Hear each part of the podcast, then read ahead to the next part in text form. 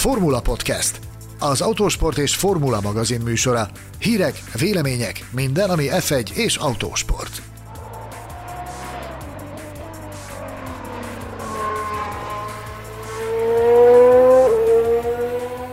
Melyek voltak Emilia Romagna utóhatásai? Mi történt a Bottas Russell ütközés óta? Ki kiálthatjuk-e Verstappen Hamilton esélyes kihívójának? Valóban feltámadt a Ferrari a 21-es szezonra? Üdvözlünk minden autósport szurkolót a Formula Podcast második évadának 26. adását hallhatjátok. Köszöntöm kollégáimat Geléfi Gergőt és Mészáros Sándort. Szép napot mindenkinek, sziasztok! Üdvözlök mindenkit, hello, sziasztok! Engem Betlen Tamásnak hívnak, és barátaimmal együtt, immáron teljesen lehiggadva, de még mindig az idei szezon második futamának nagy port kavar történéseit elemezzük. Tartsatok velünk! Azt hiszem, hogy megállapíthatjuk, hogy nem a legszokványosabb dolog a podcast történetében, hogy pár nappal egy futam után még mindig nem zárunk le egy nagy díjat. Miért is nem tudjuk abba hagyni ezt a történetet? Kérdezlek benneteket. Mondjuk Sanyit kérdezem. Nagyon egyszerű oka van ennek. Ez a 2021-es szezon olyan szinten van felpörögve, hogy már most a második futamon is olyan dolgok történtek, amik adott esetben a szezon későbbi részébre nézve is nagy jelentőséggel és nagy hatással lehetnek, ezért úgy gondoltuk, hogy ezen érdemes még egy picit elmélkedni, hogy mi is volt, hogy is volt Imolában vasárnap és a hétvégén. Abszolút egyetértek, és amellett, hogy egy fantasztikusan izgalmas versenyünk volt, amellett nagyon-nagyon optimista vagyok az egész szezont illetően. Ugye a versenyekre tavaly se panaszkodhattunk, sokszor beszéltük azt, hogy tényleg gyakorlatilag minden második futam igazi klasszikus volt, nem is kezdem sorolni, micsoda események voltak, de ugye maga a bajnokság, az tavaly bizony hát ott hagy, ugye hagyott maga után némi kívánnivalót, ami az izgalmakat illeti. Most viszont úgy tűnik, hogy nem csak zseniális futamaink vannak, hanem emellett ugye a bajnoki versenyfutás is külön izgalmas lesz, és idén is lesznek olyan egész szezonon átívelő történetszálak, ö, amelyekből egy-kettőt most meg is fogunk kapirgálni. És nem csak az élmezőnyben, hanem, hanem az élmezőny mögötti területen, tehát a, a középmezőnyben és a hátsó régióban is elképesztő mennyiségű történés zajlik, úgyhogy mindenféleképpen érdemes egy kicsit boncolgatni mélyebben is a szálakat. Kezdjük a Bottas Russell ütközéssel. ütközéssel. Azt hiszem, hogy hétfőn elég sokat beszéltetek erről, sőt, szinte ez volt a fő témája a, az adásnak. Ehhez képest most még mindig beszélni szeretnétek róla, és én meg hagyom ezt nektek. Tessék, mit tudtunk meg vasárnaphoz képest, vagy hétfőhöz képest? Hát ugye az ifjú George Russellre én egész biztos vagyok, hogy valaki nagyon rápirított, és a, abban is egész biztos vagyok, hogy ezt az embert Toto Wolfnak hívják.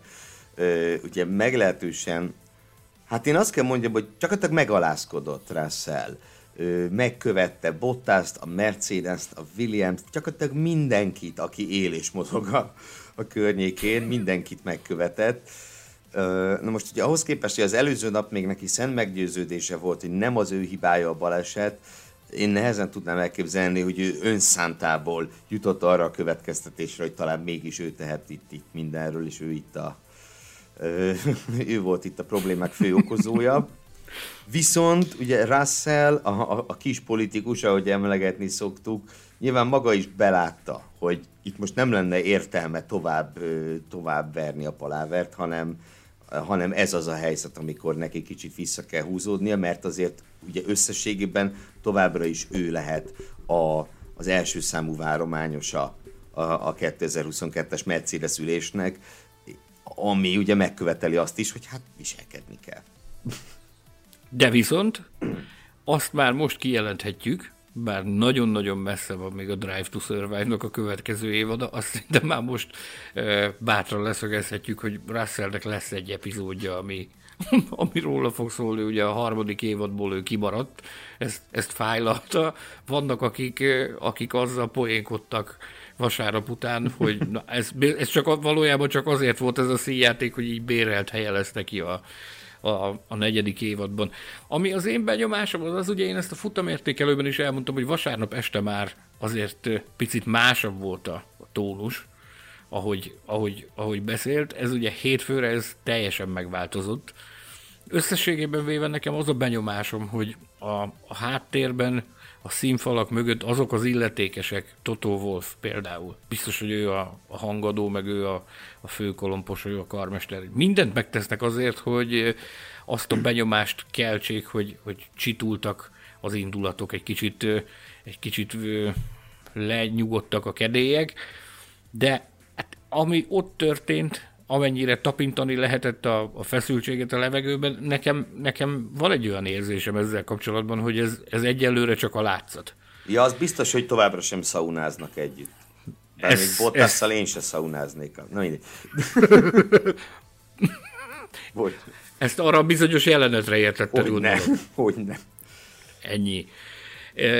Tehát nekem, nekem az a szent meggyőződésem, hogy, hogy bár a külvilág felé most ezt az arcot mutatja a, a Russell, és, és nyílt levelet írt, meg mindent elkövetett, megszagadta a ruháit, de ismerve őt, az, azt én kötve hiszem, hogy ő ebbe belenyugodoz, hogy ez, hogy ez így van. Nyilvánvalóan a bölcs versenyzőnek a, az egyik sajátossága az, hogy képes belátni dolgokat, de itt most akkora a tét kivált kép a két ember között, hogy, hogy biztos, hogy ez csak, ez csak inkább olaj lesz a tűzre, és, és még jobban felpaprikázza a Russell, ami egyébként kihathat a teljesítményére, amikor majd nem Bottasszal csatázik akkor is.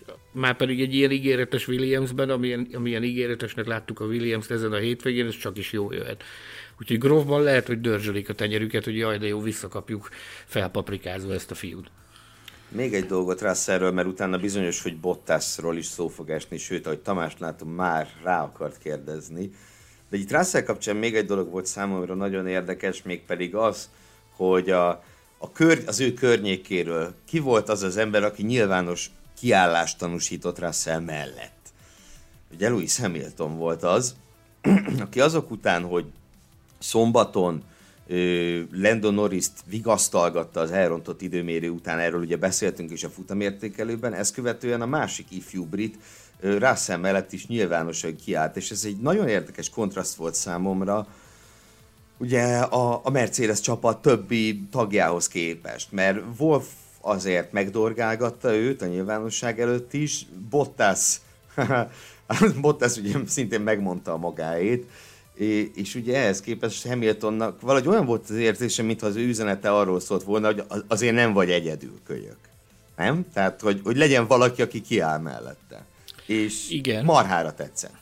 Tényleg. Még ezt én visszavezetném arra a, a történet szálra, ami az imolai hétvége felvezetése során volt egy ilyen, egy ilyen top téma, amikor ugyanis a, a nemzetközi sajtó azt forszírozta, hogy, hogy a két ember tulajdonképpen a tavalyi Bahreini beugrás óta nem beszél egymással.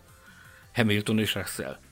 Ezt, ezt részletekben menően taglalta a nemzetközi sajtó is, meg, meg itthon szerintem, szerintem a formula.hu-n is lehetett olvasni erről cikket vagy cikkeket, de ez a, a, az Emilia Romagna nagydi csütörtöki sajtó napján egy, egy, egy nagyon fontos történetszál volt ez, hogy, hogy akkor mi a helyzet a két ember között.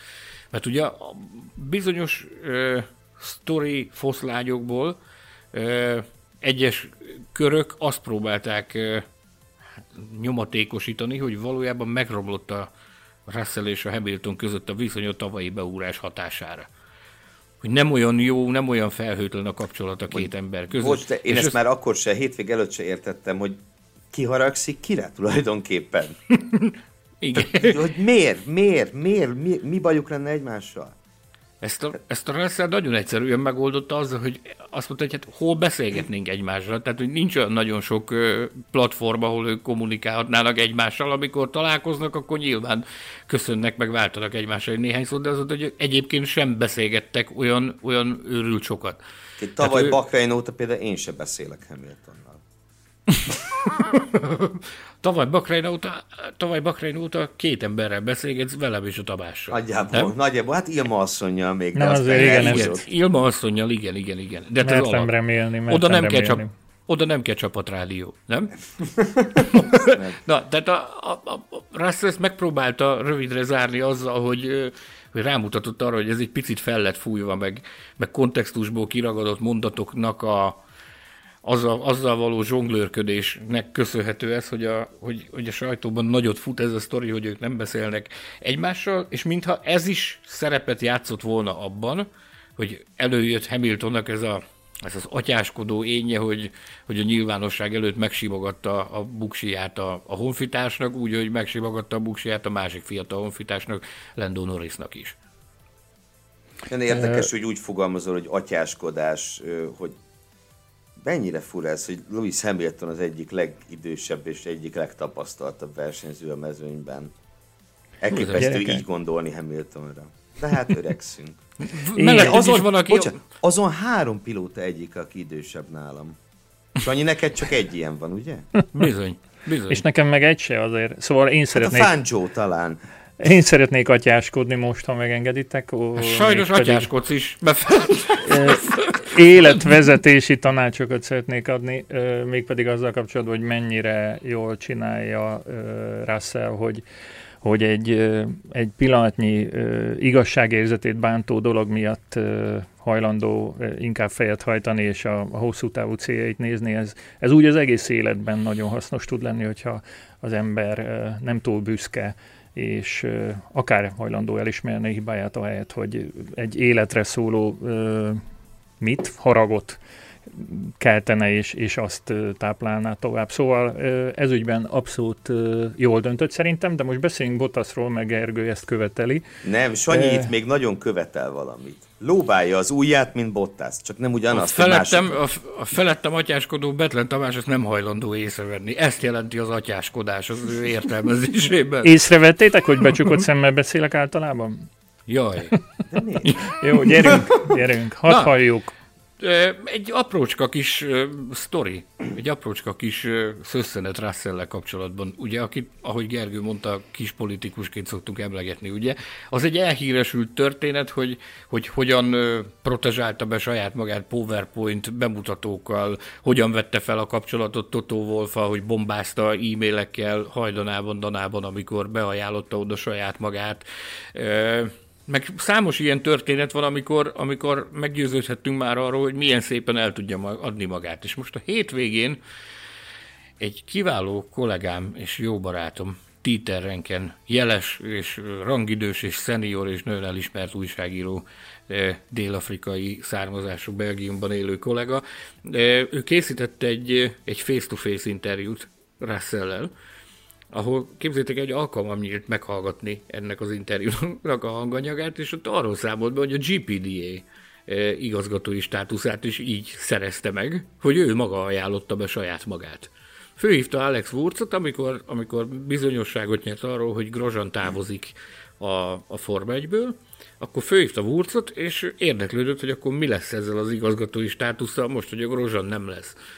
És akkor mondta a Wurz neki, hogy hát eh, keresi a megoldást, meg hogy, meg hogy elmélkedik azon, hogy mi lenne a, ki lenne a megfelelő személy erre, ő pedig kapásból beajánlotta saját magát, hogy hát ő úgy érzi, hogy ő erre minden tekintetben alkalmas lenne erre a pozícióra, még úgy is, hogy, hogy ez teljesen nyilvánvaló, hogy ezt a posztot általában idősebb és jóval tapasztaltabb pilóták szokták betölteni, de ő úgy gondolja, hogy ő alkalmas erre a feladatra, és a, azon nyomban meg is állapodtak a Wurca, hogy akkor, akkor rendben ő lesz a GPD-nek a következő igazgató. Tehát ez egy nagyon érdekes sajátosság a Russellnek, hogy hogy tudja eladni magát. Én nagyon kíváncsi vagyok arra, e, majd mindjárt Bottas sorsára ki fogunk térni, hogy akkor, akkor hogyan alakul majd ez a, ez, a, ez a vonal 2022-re, de én nagyon kíváncsi vagyok, hogy ezt a Bottasos incidenst hogy próbálja majd a későbbiekben a saját javára fordítani. Ti honnan tudjátok, hogy hogy fog alakulni Bottas sorsa 2022-ben? Ezt így most hirtelen megkérdezem. Hát nem tudjuk. Nem vagyunk Nostradamusok. nincs, nincs üveggömbünk, de, de azért ö, tudunk olvasni a jelekből, amihez hát sajnos azt kell, hogy mondjuk, hogy a jelenlegi állapotok mellett talán nem kell látnoki képesség ahhoz, hogy ezekből a jelekből olvasni tudjunk, nem? Nem. Nem, nem, nem ugye, na, e, ami, amiről hétfőn is beszéltünk, ugye a legfontosabb dolog bottas kapcsolatban most az, hogy gyakorlatilag neki egy nagy pozitívuma volt eddig, hogy mindig baromi erősen kezdte a szezont.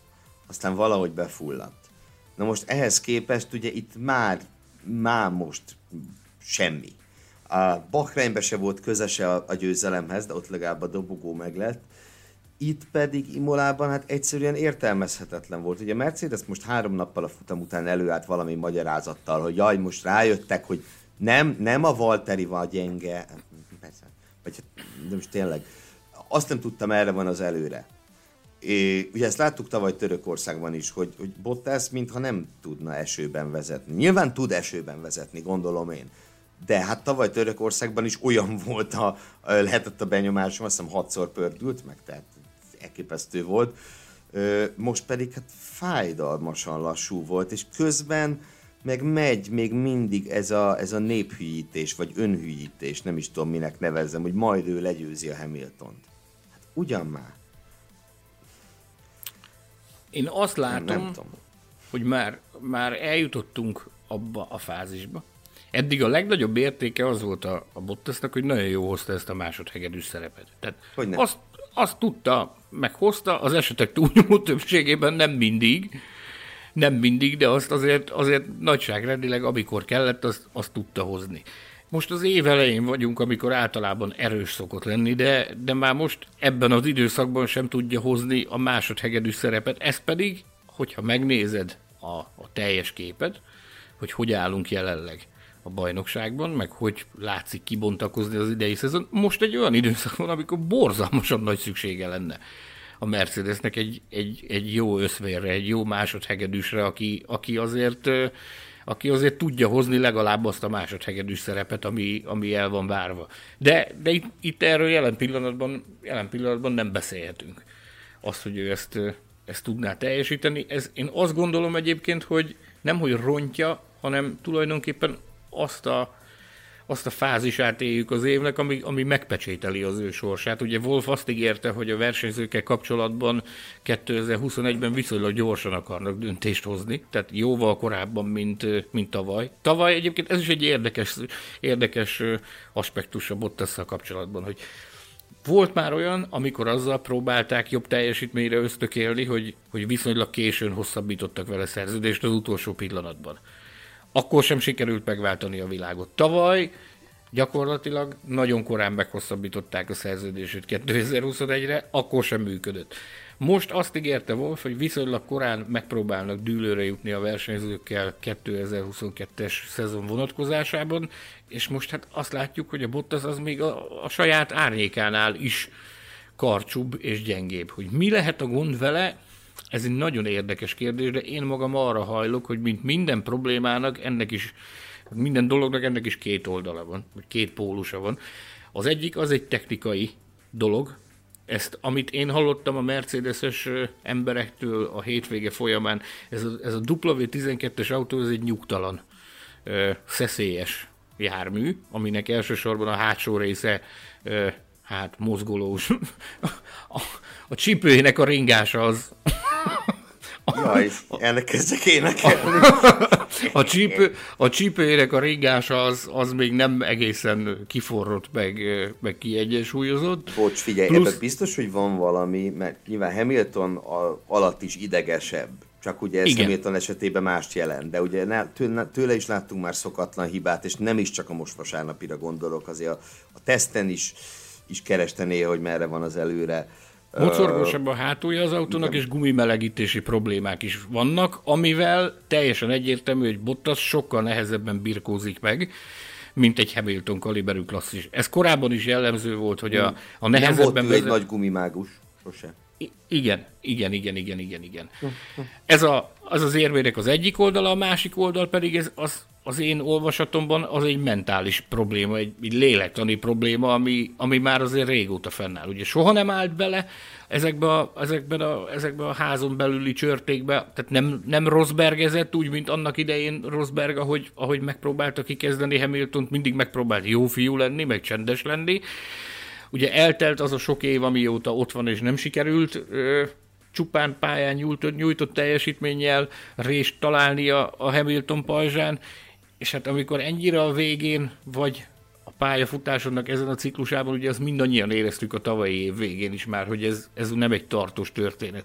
Amikor egy ilyen utolsó szezonnak úgy állsz neki, hogy azt mondod, hogy na majd akkor jövök én most, és, és most a, a, a történelmi rekorddöntésre készülő bajnokot megpróbálom kibillenteni az egyensúlyából, és megkapod azokat a gyomrosokat rögtön az elején, abból borzalmasan nehéz mentálisan felállni.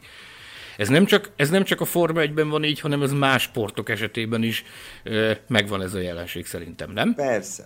Persze. Ott van például a mm, labdarúgás, úgy néz ki, hogy egy csapat kiesik, és mégse esik ki, előfordulhat ilyesmi is, de, de ö, most azért ö, egy kicsit hadd menjek ö, el, ellene a véleményeteknek. Mit, mi fog akkor történni, hogy a következő két futamon valamilyen oknál fogva jobb lesz, mint Hamilton, akkor, akkor, akkor azt hogy fogjuk értékelni? Ez csak egy fel, feltevés. Mindenek előtt le fog esni az állam, és én nem hiszem, hogy ez meg fog történni. Ha még azt mondod, hogy a következő egy futamon, azt még csak-csak, mert Bottasnál nagyon, tehát gyakorlatilag Bottas ugyanazt a mintázatot hozza hosszú évek óta, hogy azt sokszor láttuk tőle, és simán benne van, hogy most Portimóban majd megint ezt fogjuk látni, hogy amikor igazán nagy pofont kap, akkor a rákövetkező hétvégén ugye egyszer oda teszi magát. De én bevallom, most lehet, hogy ó, de én bevallom, nem emlékszem olyanra, hogy ő egymás utáni két hétvégén Hamilton előtt lett volna. Ilyen már nem volt. És az idén is szerintem benne van, hogy egyszer-egyszer majd megrázza magát. De Konstans nem képes azt a teljesítményt hozni, amit Hamilton, főleg nem jobbat. És én azt gondolom, hogy 2022-re neki az egyetlen esélye az lehet, hogyha esetleg Hamilton úgy dönt, hogy távozik a Forma 1-ből, mert azt, azt bizony valószínűnek tartom, valószínűbbnek tartom, hogy a Mercedes nem akar két új pilótával neki menni 22-nek. Ebben egyetértek. De nagyjából az... szerintem Bottas egyetlen esélye, mert azt sem nagyon látom magam mellett, hogy Hamilton Bottas 2022-ben, főleg nem akkor, hogyha idén mondjuk kikapnak a Red Bulltól. Akkor főleg nem. Az lesz a legbiztosabb jele, hogy ideje váltani. Azt hiszem ideje váltani és ugrani a következő kérdésre amely az volt a felvezetésünk szerint, hogy, hogy nevezhetjük-e teljes joggal Verstappent esélyes kihívónak Hamiltonnal szembe. Ez lehet, hogy egy hülye kérdés a látottak alapján, de, de megint Én... csak azt hangsúlyozom, hogy csak két futamot láttunk ez idáig. Ez így van, de ugye pont erre, nyilván pont erre céloztam itt az imént, hogy a Mercedesnek ismételten van bajnoki ellenfele. Úgy igazán komoly bajnoki ellenfele utoljára 2018 első felében volt. 19-ben egyébként lehetett volna, de ott azért a Ferrari mindent elrontott, amit el lehetett. De ez ritkán van velük. Viszont amit még nem láttunk, az Mercedes Red Bull versenyfutása világbajnoki címért. Ilyen még nem volt. A Red Bull mindig ott volt. Sokszor voltak másodikak talán a legtöbbször, így a hibrid korszakban, most nem számoltam utána. De, de igazi bajnoki esélyük nem volt, se nekik, se Verstappennek. És én most két, két futam alapján is azt tudom mondani, hogy igen, lehet, pontosan azért, mert hogy ö, el tudom, ez most ma, ma ötötször mondom, hogy erről is beszéltünk már, de erről is beszéltünk hogy a Red Bull tipikusan beragad a szezon kezdésnél. Ezt nézzük tőlük 2014 óta gyakorlatilag, nem? Igen. Minden áldott évben, mintha elfelejtenék, hogy ja, elkezdődött a szezon, ők még ben vannak az öltözők. És akkor valamikor a nyár második felében kezdenek éledezni, ami, ami olyan, olyan ősz környékére forja ki magát, a szezon utolsó harmadára, amikor már a hajó elment. Amikor és ugye most itt, vége és idén meg mit láttunk? Ugye időmérőn egy pól, egy majdnem pól, ugye mondhatjuk így, az Csekó Pereznek két kanyarra a vége két tized előnye volt. Tehát az tényleg sírból hozta vissza Hamilton azt a kört. És hát a győzelemnél is azt mondhatjuk, hogy egy győzelem, meg egy majdnem győzelem Bakreinben. Összességében én azt mondom, hogy most a Red Bull a Mercedes előtt jár. Mm, ami óriási kérdés lesz, az a megbízhatóság az az, amiből még sokat nem láttunk. Ö, hogy mennyire lesz megbízható ez a, ez a Red Bull Honda, mert azon elmehet a VB cím. Hogyha ezek itt folyamatosan dobálják az első-második helyeket oda-vissza egymásnak, akkor végül a több kiesés dönthet a bajnoki címről. Ez itt a fene nagy kérdés. Sanyi, neked is ki kell fejtened az álláspontodat. Ebben reménykedtünk, hogy, hogy végre izgalmas lesz a szezon, tehát hogy igazi, igazi versenyfutás zajlik majd a győzelemért. Az első két verseny alapján az a, az a pozitív energia hullám, ami a Red Bullnak a környékéről jön, és teljesítményben is megnyilvánul a pályán, az mindenképpen azt mondatja velem, hogy, hogy jelen pillanatban a Red Bull az, ami, ami diktálja a tempót. Ezt úgy, fogalmaz, úgy fogalmazódott meg Imolában, hogy, hogy jelen pillanatban a Mercedes a vadász. A Red Bull pedig az űzött vad. És hogy ehhez a vadász szerepkörhöz a Mercedes nincs hozzászokva. Tehát nincsenek. Ez egy egészen másik, fogalmazzunk így, hogy mentális állapot. amiben egy csapat ilyenkor, meg egy pilóta olyankor kerül, amikor, amikor vadásznia kell, és nem űzött vadként menekül a, a vadász elől. Ez a Mercedes is egy kicsit fel kell, hogy rázza, és másmilyen úton módon kell, hogy ezt a szezont lezongorázzák, úgy stratégiailag, mind fejlesztés tekintetében. A, legalábbis két verseny után ez látszik. Aztán, hogy a folytatásban ez hogyan alakul, azt nem tudom. Engem az első két verseny mindenképpen meggyőzött arról, hogy ha valamikor, akkor idén tényleg minden adott ahhoz, hogy olyan világbajnoki harcot lássunk, ami az utolsó versenynek egészen a végéig tart. És én nagyon bízom benne, hogy ez, ez nem csak illúzió lesz. Én azt gondolom, hogy az első két verseny alátámasztotta azt, hogy ez, ez nem csak illúzió, hanem ez a, ez a valóság. A kérdés az, hogy ezt meddig lehet életben tartani, ezt a, ezt a harcot. Én ugye óckodnék attól, hogy egy momentumba túl sokat lássak bele, de, de én valahol a vasárnapi Hamilton bakit is oda vezetem vissza, amiről te beszéltél, mert nem csak a Mercedes nincs ehhez a szerephez hozzászokva, hanem Hamilton is bőven elszokhatott tőle. Ö, ugye Rosberg elment öt éve, azóta gyakorlatilag egy fél szezon volt összesen, amikor neki érdemi bajnoki küzdelmet kellett folytatnia. Egy-egy futamon megszorongatták. Minden évben ugye futamok felén, mondjuk megszorongatták, legyőzték. De bajnoki harcot tényleg egy, egy, egy fél szezonnyit kellett neki Fettel ellen, aztán ott Fettel gyakorlatilag maga dobta be a törölközőt, és és én tényleg azt gondolom, hogy, hogy, hogy ő ettől, ettől elszokhatott, hogy menni kell ész nélkül, mert minden pont számít. Mert akárhogy nézzük, neki nem számított minden pont az elmúlt években. Néha csodáltam ezért, hogy hogy fent tudja tartani a motivációját annak ellenére, hogy beleférnek második, harmadik helyek. Most viszont belement egy olyan manőverbe, amiről kívülről, persze fotelből nagyon okosak vagyunk, de hát a Vakics látta, hogy ez őrültség a vizes ívbe íven ilyen mélyet fékezni. Ökörség volt, de bevállalta nyilván miért, mert, mert most egy más mentális állapot van, mint az elmúlt években. Nagyon érdekes volt, ugye megtörtént ez a bizonyos incidens, utána jött a piros zászlós félbeszakítás, bejöttek a box utcába, ott fősorakoztak, megálltak, nyüzsgés, minden, ahogy az ilyenkor lenni szokott. Imola egy olyan csodálatos hely, hogy a, a sajtóterasz, itt van sajtóterasz, nem csak az ablakon át tudsz bámészkodni, hanem, hanem szépen ki tudsz ö, ö, egerészni, és, és rálátsz nagyon szépen a box utcára. És pont úgy alakult, hogy a, oda, oda állt meg a Hamilton, ahol mi voltunk.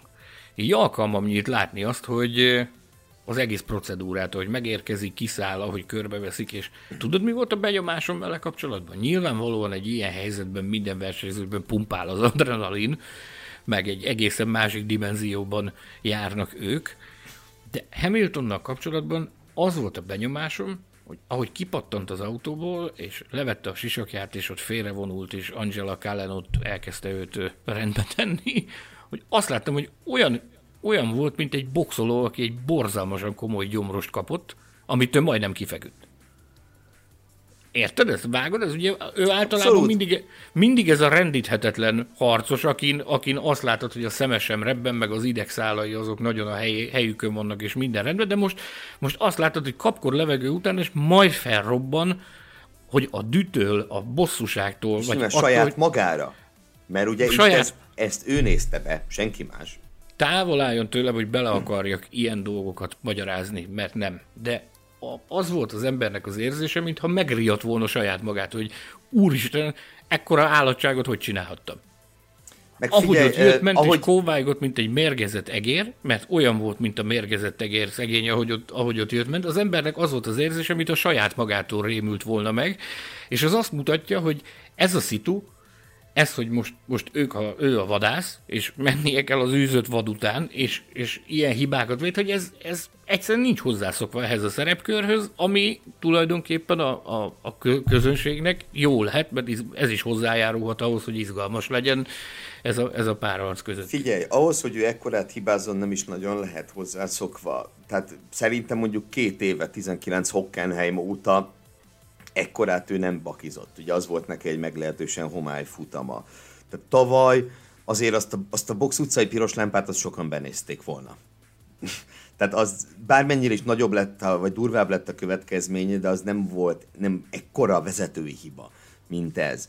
És, és tudod, mi lehet még benne? Mert abba viszont én azt kell mondjam, hogy biztos vagyok, hogy hogy ott a kavicságyba szerintem azért bevillan neki egyszer egy világbajnoki címet ott hagyott már egy kavicságyban.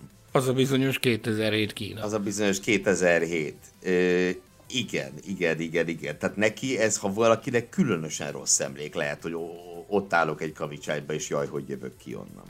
Én mondom, én ilyen állapotban a hamilton amilyenben most vasárnap volt ott a, a box utcai nyüzsgés kapcsán, én nem is tudom, hogy láttam-e már ilyen szinten letaglózol, mint, a, mint, ami, mint ami ott, ott. És ennek fényében meg különösen nagy dolog az, hogy úgy le tudta hozni a, a futamnak a második felét. Tehát nyomott egy rezetet, és kihozta belőle, amit ki lehetett. Meg ugye azért is más volt ez, mint tavaly Monza, mert ott, ugye ott is dühösnek láthattuk, de máshogy, ugye ment a versenyirányításhoz. Tehát ott nem magára volt dühös, hanem kifele. Igen. Itt viszont igen. abszolút befele irányult ez az egész. Abszolút. Én mondom, azt láttam, hogy, hogy olyan, mint egy boxoló, aki kapott egy gyomrost, és hirtelen nem tudja, hogy most megrémül saját magától, hogy te, atya úristen, végig tudom én ezt csinálni, vagy sem. Szó esett a Mercedes két pilótájának a helyzetéről, ö, ugorjunk át a Red Bull esélyeire, először is Verstappenre. Vajon tud-e élni a az eséllyel, amit kapott a sorstól a, a Red Bull csapat munkatársaitól, akik ilyen autót tettek alá? Én egy érdekességgel kezdeném. Számomra érdekes volt, remélem a hallgatók is így találják majd. Tamás, te vetetted föl egy-két hete, hogy csináljunk majd egyszer egy olyan toplistát, hogy tíz olyan versenyző, akik a karrierjük kései, vagy későbbi szakaszában emelkedtek magasra. És az a félelmetes, hogy mondjuk Verstappen idén világbajnok lesz, ő simán helyet kaphat ezen a listán 23 évesen. Vagy hát igen, 23. Ö, mert ugye, ha idén ő világbajnok lesz, az azt jelenti, hogy ő lesz a negyedik legtapasztaltabb világbajnok, már mint úgy értve, hogy a negyedik legtöbb futam neki kellett egy VB címhez. Ez félelmetes. Ugye közben te 23 éves a gyerek, és csak uh, ugye Button Rosberg és, uh, és ki még Nigel Mansell volt, aki több futam alatt ért a csúcsra, mint ő. Uh, amiért ezt idehoztam, az ugye, az ugye az, hogy amellett, hogy a Red Bull autója nagyon-nagyon jónak tűnik, ugye Verstappenre is folyamatosan rakódik a rutin. Ö, és ahogy, ígérem, ma utoljára fogom ezt kimondani, ahogy hétfőn is beszéltünk róla, ugye itt fizetődik ki az, amit a Red Bull megcsinált vele hogy beraktak egy, egy közúti jogosítványjal nem rendelkező suhancot egy Forma 1-es autóba, mert nézd meg, 150 fölötti versenytapasztalata van a birtokában, és, és ő életkora bármennyire is csekély, őt nem nevezhetjük már fiatal versenyzőnek. Ő a mezőny rutinosabb tagjai között van. És ez is baromi sokat számít szerintem. Az a jó pár év, amit ő eltölthetett az élmezőnyben, talán jobb is úgy neki, hogy nem volt soha közvetlen bajnoki esélye, nem nyomasztotta őt az a teher, hogy ő világbajnoki esélyes, mert soha nem volt ilyen, soha nem volt világbajnoki esélyes. Ugye a Red Bull nem produkált olyan autót, amivel ez lehetséges lett volna, és, és én azt gondolom, hogy ő most készen áll. Ha nem is arra, hogy bajnok legyen, azt majd meglátjuk évvégére, de egy világbajnoki harc lefolytatására mindenképpen. És ez egy nagyon-nagyon szerencsés együttállás. Érdekes. Autóval. Érdekes ez a tény, ahogy ezt felhoztad, és nagyon szépen kielemezted itt. Ugyanakkor lassan eljutunk arra, arra a szintre, hogy fölke tegyük azt a kérdést, hogy akkor ki tartozik kinek. Tehát a Verstappen nagyon sokkal tartozik a Red Bull családnak, hogy megkapta a lehetőséget arra, hogy a, hogy a Form 1-ben versenyezzen. De már most ott tartunk, hogy lassan azt a kérdést is föl lehet tenni, hogy, hogy megérte ennyit várni erre. Tehát ez egy ilyen, ez egy ilyen nagyon érdekes helyzet, amikor olyan év van, amikor ennek össze kell állnia. Ha nem, akkor akár arra is mérget vehetünk, hogy ez az együttállás az adott esetben, az adott esetben fel is borulhat. Mert, mert vár már, én azt gondolom, hogy képességek és teljesítmény tekintetében Verstappennek ez a második olyan idénye, amikor világbajnoki szinten teljesít. Hát én tavaly gondol... elképesztő volt. Én úgy elképesztő gondolom, hogy tavaly is világbajnoki szintű teljesítmény nyújtott, csak a jármű nem volt erre alkalmas, a versenyautó. Most a versenyautó az a versenyautónak is tudnia kell azt, ami szükséges ahhoz, hogy Verstappenből világbajnok legyen, viszont ha valamilyen rejtélyes oknál fogva ez idén sem valósul meg, annak tulajdonképpen beláthatatlan következményei lesznek erre az együttállásra nézve, de azt vetve egy pillantást arra, hogy miből táplálkozhat, milyen fegyvereket tud használni Verstappen, az, azt szerintem bátran kijelenthetjük, hogy a tapasztalat mellett is nagyon sok olyan dolog van az ő kis fegyvere arzenájában, amit, amit tud majd alkalmazni a sportág történetének csúcs babérjaira Hamilton ellen. Egyebek mellett az, hogy Hamilton régen volt már vadász szerepkörben, az, hogy a győzelmi éjség, a nettó győzelmi éjséget nézzük, az szerintem, szerintem Verstappennél jóval magasabb, mint Hamiltonnál. Bár nyilvánvalóan Hamilton is rettenetesen akarja ezt az idei világbajnokságot, de látva az elmúlt éveket, hogy, hogy mindig ott volt a, a, a környéken Verstappen, de igazándiból soha nem tudott belefolyni abba a csatába, ami a világbajnokságért zajlik. Én úgy gondolom, hogy az olyan magasan van ez a, ez a győzelmi éjség, olyan elképesztő méreteket ölt, hogy ezen az ő részéről biztos nem fog múlni. Ugyanakkor Verstappen és nagyon... és, a, és körülötte lévőeknél is, az is nagyon fontos. Tehát a Honda utolsó szezonjában az biztos, hogy ők is mindent, az, akik ott dolgoznak, érted, a Honda mérnökök, stb. Itt az utolsó esély, ki tudja meddig. Alkalmam nyílt, alkalmam nyílt beszélgetni Toyoharu Tanabe-val, a Form 1 program technikai igazgatója, ő a, a Honda-nál a technikai vezető, és én neki szegeztem ezt a kérdést, hogy tanabe akkor make it or break it? mi lesz ebből? Do or die? És azt mondta, hogy egyértelműen ez a filozófia idén, hogy amit csak lehet, azt ilyen mindent bele alapon támadnak, és mindent el fognak követni annak érdekében, hogy, hogy ebből világbajnoki cím legyen, és világbajnokként búcsúzzon a, a Honda a Form 1-től. Nem akarnak még egy olyan... stósz lenne ez?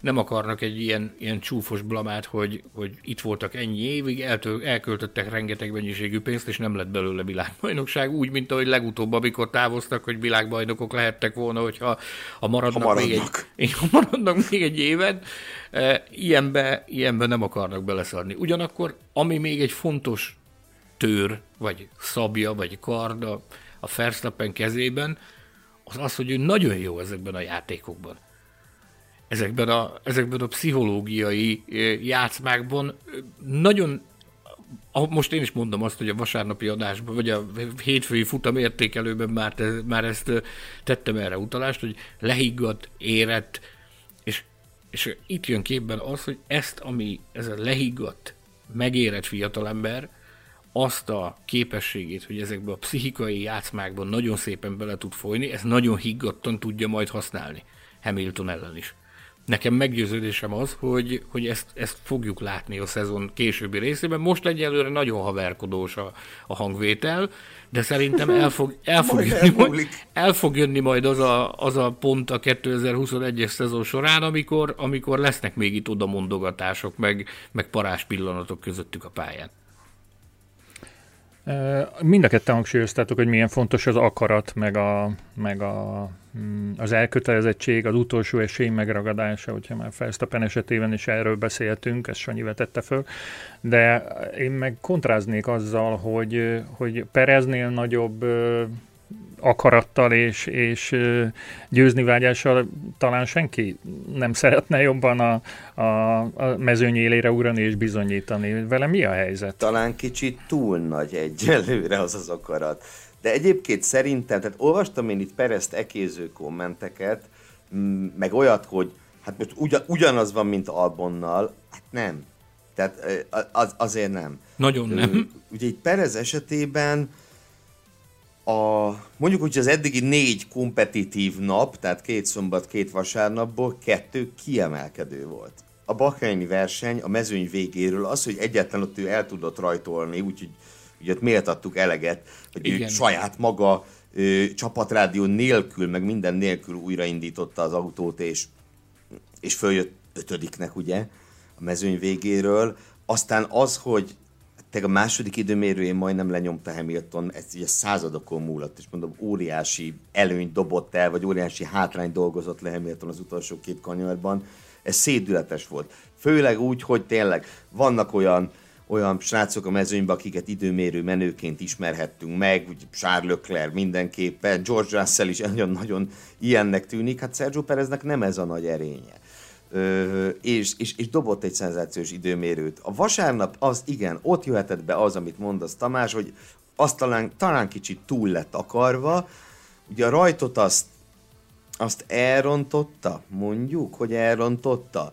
Ugye a rosszabbik ívről ment, ő ugye átugrotta őt a csapattársa, tehát nem sikerült tökéletesen a rajt, aztán meg egy elképesztően amatőr hibát követett el a safety car mögött. Nem is az, hogy kicsúszott a safety car mögött, az hagyján, olyat csináltak többen. De az, hogy utána visszavette a pozíciót. Nem is, tényleg nem értem, az csak a pillanatnyi elmezavarral magyarázható. De azt ne felejtsük el, Sergio Perez a második hétvégéjét töltötte mindössze a Red Bullnál, és, és most azért, mert volt itt egy gyenge futam, azért őt nem kéne elásni, és egyelőre szerintem nem kéne Alex Albon tényleg gyalázatos tavalyi produkciójához hasonlítani sem. Egy integrációs, meglehetősen bonyolult integrációs folyamatnak, hát én nem tudom, hogy mondhatjuk-e azt, hogy a harmadánál jár Csekó Perez. Mondjuk, mert ő ugye ezt mondta, hogy öt hétvégét kér. Öt hétvégét kér, a második hétvégén vagyunk túl, én továbbra is azt mondom, hogy nem szabad megbélyegezni őt, ez nagyon nagy hiba lenne azt mondani, hogy, hogy ugyanaz a szint, mint a mert ez marára nem így van. Azt hozzá kell tenni, hogy nagyon érdekes a, a, a csapatvezetésnek a hozzáállása. Ugye Helmut Márko már kóstolgatta most, hogy hát ennél azért több kell, meg ennél azért jobb teljesítmény kell. Christian Horner viszont a kerekasztal beszélgetésen azt mondta, hogy hát ez még az a kategória, ami, ahogy mi is fogalmaztunk, hogy ez még belefér itt a, a legelején egyszer, de azt is hangsúlyozta, hogy ő teljesen biztos abban, hogy sokkal jobb verseny hétvégéket láthatunk a folytatásban majd Pereztől. Egy apró érdekességet hoztam még a helyszínről. Uh-huh. Szombaton az időmérő után, amikor lement ez az óriási hajtás, akkor én a, a tető, tető teraszán a, a, a pedok épületnek a ennek az infrastruktúrának a felső részén én ott azért próbáltam sok időt tölteni és elcsípni olyan dolgokat, amikre idén nincs lehetőségünk, mert nem mehetünk a pedokba. De képzeld el, hogy szemtanúja voltam egy ilyen, hát nagyon hosszú és elmélyült beszélgetésnek a két versenyző között. Perez és Verstappen között. Még, még ilyet nem láttunk. És hát ők fent ültek a, a Red Bull mérnöki motorhómjának a, a, a felső részén, egy-egy doboz Red Bullt szürcsölgettek, és azt láttam, hogy nagyon jó hangulatban társalogtak egymással. Eleve az egy nagyon ritka dolog, hogy olyat látsz, hogy csapattársak egymással félrevonulva, leülve tracspartiznak. Reg, hogy legritkább. Nagyon Doris ritka. Sainz mondjuk, de Igen. tényleg nagyon, nagyon ritka. Ja. Pontosan. És, és én itt ezt láttam, hogy, hogy, a, hogy a Verstappen és Perez teljesen lehiggadva, teljesen nyugodtan, már-már barátilag, hosszasan, szerintem egy óra hosszát biztos beszélgettek egymással. De mindenféle, tehát ne, nem, nem feltétlenül, jöttek mérnökök, mindenféle papírokkal kérdezgettek, tehát nem, nem feltétlenül szakmai jellegű dolog volt, meg a telefonon mutogattak egymásnak dolgokat, és volt hahotázás, meg kacarászás is, tehát nem feltétlenül szakmázáson ment a dolog. Tehát ebből, hogyha szabad ilyet mondanom, vagy szabad így fogalmaznom a, a sportba eltöltött éveim alapján, én ebből azt a következtetést vontam le, hogy Perez azt a, az integrációs folyamat során azt a stratégiát választotta, hogy akkor csináljuk barátilag. Tehát, hogy nem, nem háborozunk, nem azért jöttem ide, hogy téged kibillentselek az egyensúlyodból, hanem, hanem azért vagyok itt, hogy csináljuk együtt lehetőség szerint jól.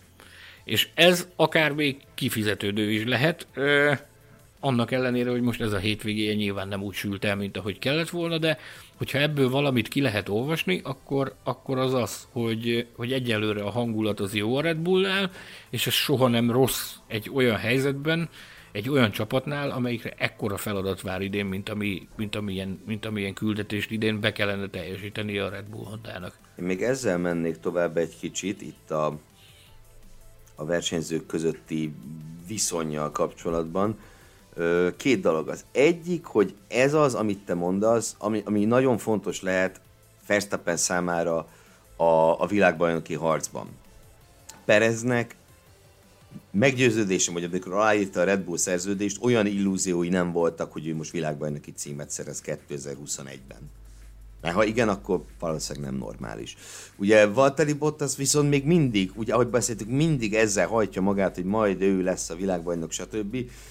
És látjuk, hogy mire megy vele. Oké, okay, most Imola Pereznek is egy nagy, nagy homály volt az imolai vasárnap, de összességében én azt tudom most vizionálni, hogy sokkal jobban számíthat majd Verstappen Perez segítségére, támogatására, taktikai ö, közrejátszására, hogy úgy mondjam, mint, mint, mint Hamilton Bottasra. A másik meg, hogy, és ez összefügg ezzel, hogy szerintem az is lehet ennek a megváltozott, vagy eltérő viszonynak a kulcsa, mert ilyet, ugye ezt mondjuk, hogy Verstappen és Gezli ugyanígy bratyiztak volna, szinte elképzelhetetlen. Ez szerintem abból fakadhat, hogy Verstappen nem látja a saját pozícióját veszélyeztetve. Perez át. Tehát, hogy tiszták a szerepek. A legelejétől kezdve, valószínűleg a szerződés aláírása előtt már lelettek tisztázva a szerepek, Max megy elő, Csekó mögötte. És ugye ezért is volt Verstappen mellé Perez egy tökéletes választás, egy olyan versenyző, aki ezt alá tudja írni boldogan.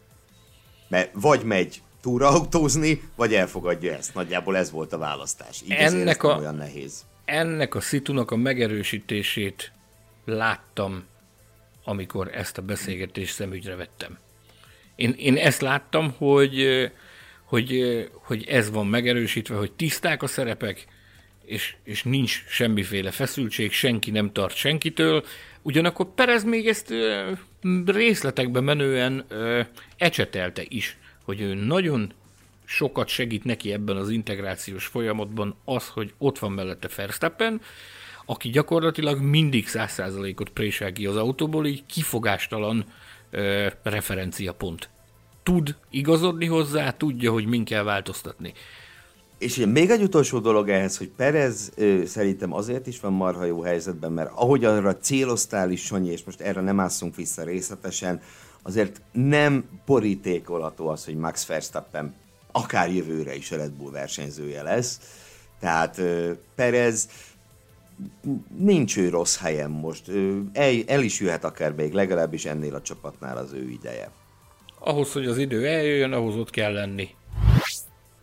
Történt más is azért ezen a versenyen, mint Hamilton és Verstappen bajnoki harca, illetve Bottas és Russell ütközése, azt hiszem, hogy azért illik a többi fontos kérdésről is megemlékezni, mint például talán mind közül a legfontosabbról, hogy láthatjuk-e idén a Ferrari feltámadását a tavalyi borzalmas év után.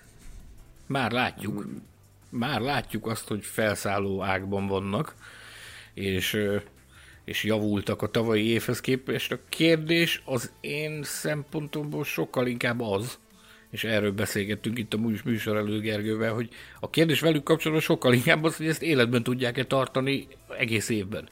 Ugye egy átmeneti évet élünk, ez egy átmeneti szezon, jövőre új szabályok lesznek, nagy szabású változások lesznek, és azt tudjuk, hogy egy ideje már a Ferrari az erőforrások megosztásával dolgozik, a 2022-es autón, úgy, hogy, hogy egy költséglimites szezon kellős közepén vagyunk, tehát a kérdés az, hogy, hogy mit lehet kihozni ilyen körülmények között, ilyen feltételek mellett ebből az idei autóból. Meddig lehet ezt életben tartani? Hát igen, és ugye, hogy ők, ők mennyire fognak a szabályváltozásokra koncentrálni, mert a történelem azt mutatja, hogy amikor nagy szabályváltozás van, a Ferrari szív. Nagyjából ezt így lehet összefoglalni. Ugye csak az utolsó három igazán nagy változás, ugye 2005-ben egy óriási változás volt az egykörös gumik, és csak elsüllyedt a Ferrari, ugye a Schumacheri mm, izé, rémuralom után eltűntek a középmezőnyben. 2009-ben, amikor á, teljesen átszapták az autókat, szezon elején pontot nem bírtak szerezni, annyira rettenetesek voltak. Ugye aztán végül egy futam győzelem valahogy összejött és hát 14-ben, amikor megjött a turbókorszak, hát az meg ugye megint csak, megint csak nem volt túl. Na, hagyjuk is. Uh, úgyhogy biztos, hogy 2022-re rá, rá kell készülniük alaposan, mert a történelem nem az ő oldalukon áll, ami ezt illeti. Uh, és viszont az jó kérdés, hogy mennyire áldozzák be az idei szezont. Mert ugye tényleg a, a tavalyi év nagyon megtépázta az ő renoméjukat, az egész csapatét, az egész Ferrari névét gyakorlatilag. Most van egy ilyen felévelő tendencia, és az egy nagyon nagy kérdés számomra, hogy megteheti a Ferrari, hogy a nagyobb jó érdekében úgy szólván majd szépen visszasüllyedünk a középmezőnybe megint. A fene se tudja. Egy dolog, amit viszont én megerősítettnek látok, sőt kettő igazából. Az egyik, hogy ugye Löklert most már mióta a ferrari van a harmadik különböző szituációban figyelhetjük. Ugye láttuk a, őt győzelemre és pólra képes autóban, láttuk őt a tavalyi borzadályban, meg most egy új csapattárs mellett egy ilyen a kettő közötti valahol. És, és az, hogy ez a gyerek, ez valami elképesztő az időmérőkön, az szerintem végképp nem lehet kérdéses. Tehát azok után, hogy 19-ben ugye Lewis Hamilton legyőzte a, a pole versenyben, több pólja volt, mint Hamiltonnak. Fettelt meg megalázta a csapaton belül. Az, hogy tavaly azt a rettenetet is második rajtsorban, meg ötödik rajthelyre dobálta, azok után ugye most megint ö, mind a két időmérőnő volt a, a best of the rest eddig. Hihetetlen ez a srác szombatonként. Ö, és ez, ez szerintem most már így nem lehet kérdés, mert bárhova rakod, ő, ő fölélő annak, a, ahova az autót ö, Ahova várod, ahová várod az autót, annál, annál mindig többet hoz ki belőle, és ezt most már egyre többen csodálják szakmán belül is. Tehát eddig is, eddig, is, eddig, is, eddig is hihetetlen tiszteletnek örvendett Lökler, most viszont már egy, egész egyszerűen tömjénezik fel és alá a box utcában mindenütt, és mindenki veregeti a vállát azt, hogy milyen teljesítményeket képes kihozni. Mennyivel jobb teljesítményt képes kihozni abból a csomagból, ami nincs olyan teljesítményre predestinálva. Hát ez nyilván egy húzó erő a, a Ferrari számára. Meg egy óriási kapcsolatban, Sainz kapcsolatban pedig a versenytempót azt, azt emelném ki mindenképpen, meg, ö, tehát nem is értem, bevallom, szívesen visszanézném a vasárnapi nagydíjat, úgy lett az F1 TV lehet ilyet csinálni, hogy csak Sainzot nézni, úgy végig. Mert ugye ugyanúgy pörgött, forgott, mint, mint tette azt Perez, tette azt Cunoda, de nem találta, hogy merre van az előre. Csak ő ötödik lett így. Valami döbbenetes tempóval jött ő a versenyen, hogy belefért, hát tényleg legalább három hibája volt, de lehet, hogy négy. Most három tuti volt. Pálya elhagyás, meg kicsúszás, minden, és, és így is ötödik lett, Lökler közvetlen közelében. Még olyan mémet is láttam. Jó lesz ez. Még, jó olyan, lesz ez. még olyan mémet is láttam, ahol az apukájához hasonlították, aki, aki murván megy az tökön autó. Passzuljon. Igen, tökön passzuljon, megy murván az öreg Sainz, és a, a, a, kis Carlos is, ahogy a, a sóderágyban megy a Ferrari, vagy nincs itt új a nap alatt, tehát az apjától ezt tanulta. Hogyha van még két név, akit mindenképp szóba kell hozni, az természetesen két világbajnok Alonso és Fettel. Hát ők eddig nem mutatták meg, hogy, hogy mit tudnak valójában, de hogy ez az ő, ő tehetségükből fakadt, vagy esetleg a körülmények alakultak így. Erről is meséljetek nekünk Jaj. egy kicsit. Kényes, kenyér. Kény, kényes terület. Kényes, kényes terület, és, ne, és azt, is, azt mindenképp el kell ismerni, akárki akármit gondol mind a, a két versenyzőről, hogy mindkettejüké egy elég nehéz kenyér.